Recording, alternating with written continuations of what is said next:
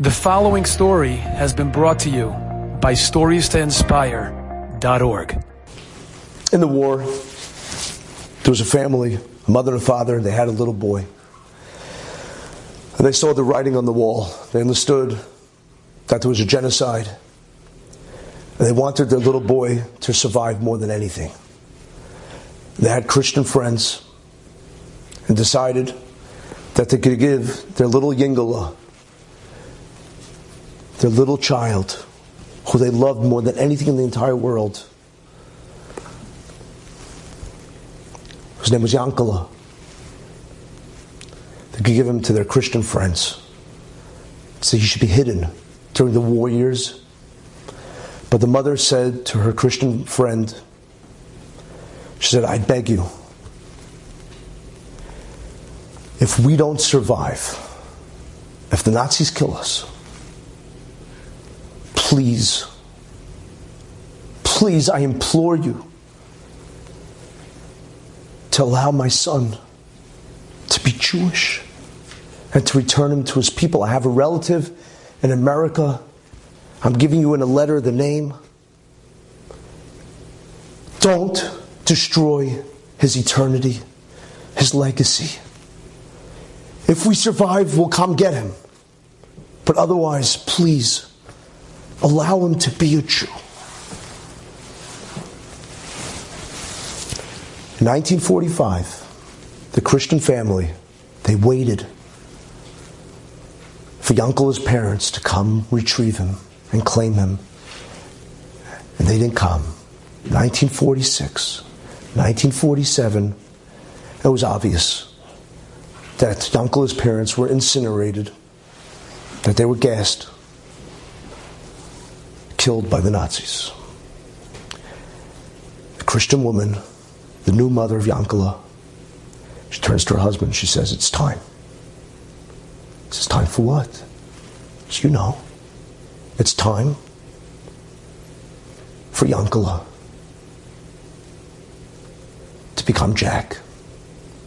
It's time for Yankala to be a good Christian boy and to be baptized. The husband said, But we prom you promised? Don't you want to save his soul? Do you want him to burn forever?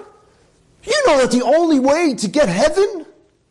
You're a good Christian man. We're doing him a favor. He says, he's not going to fight against her. he's losing battle. She goes with Yankala to the priest. Priest's name was Priest Father Karol. Okay, I'm not good with Polish guys, okay? So forgive me, okay? You can look it up and you can make fun of me afterwards, but something like, what you okay? Okay, because I, okay, gesundheit, I know, okay. Or something like that, okay? Uh, you know, okay.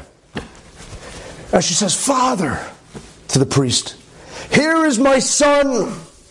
Please Baptize him, give him the rite of passage. He's a good Christian boy, and he accepts the Lord, Savior, JC as a.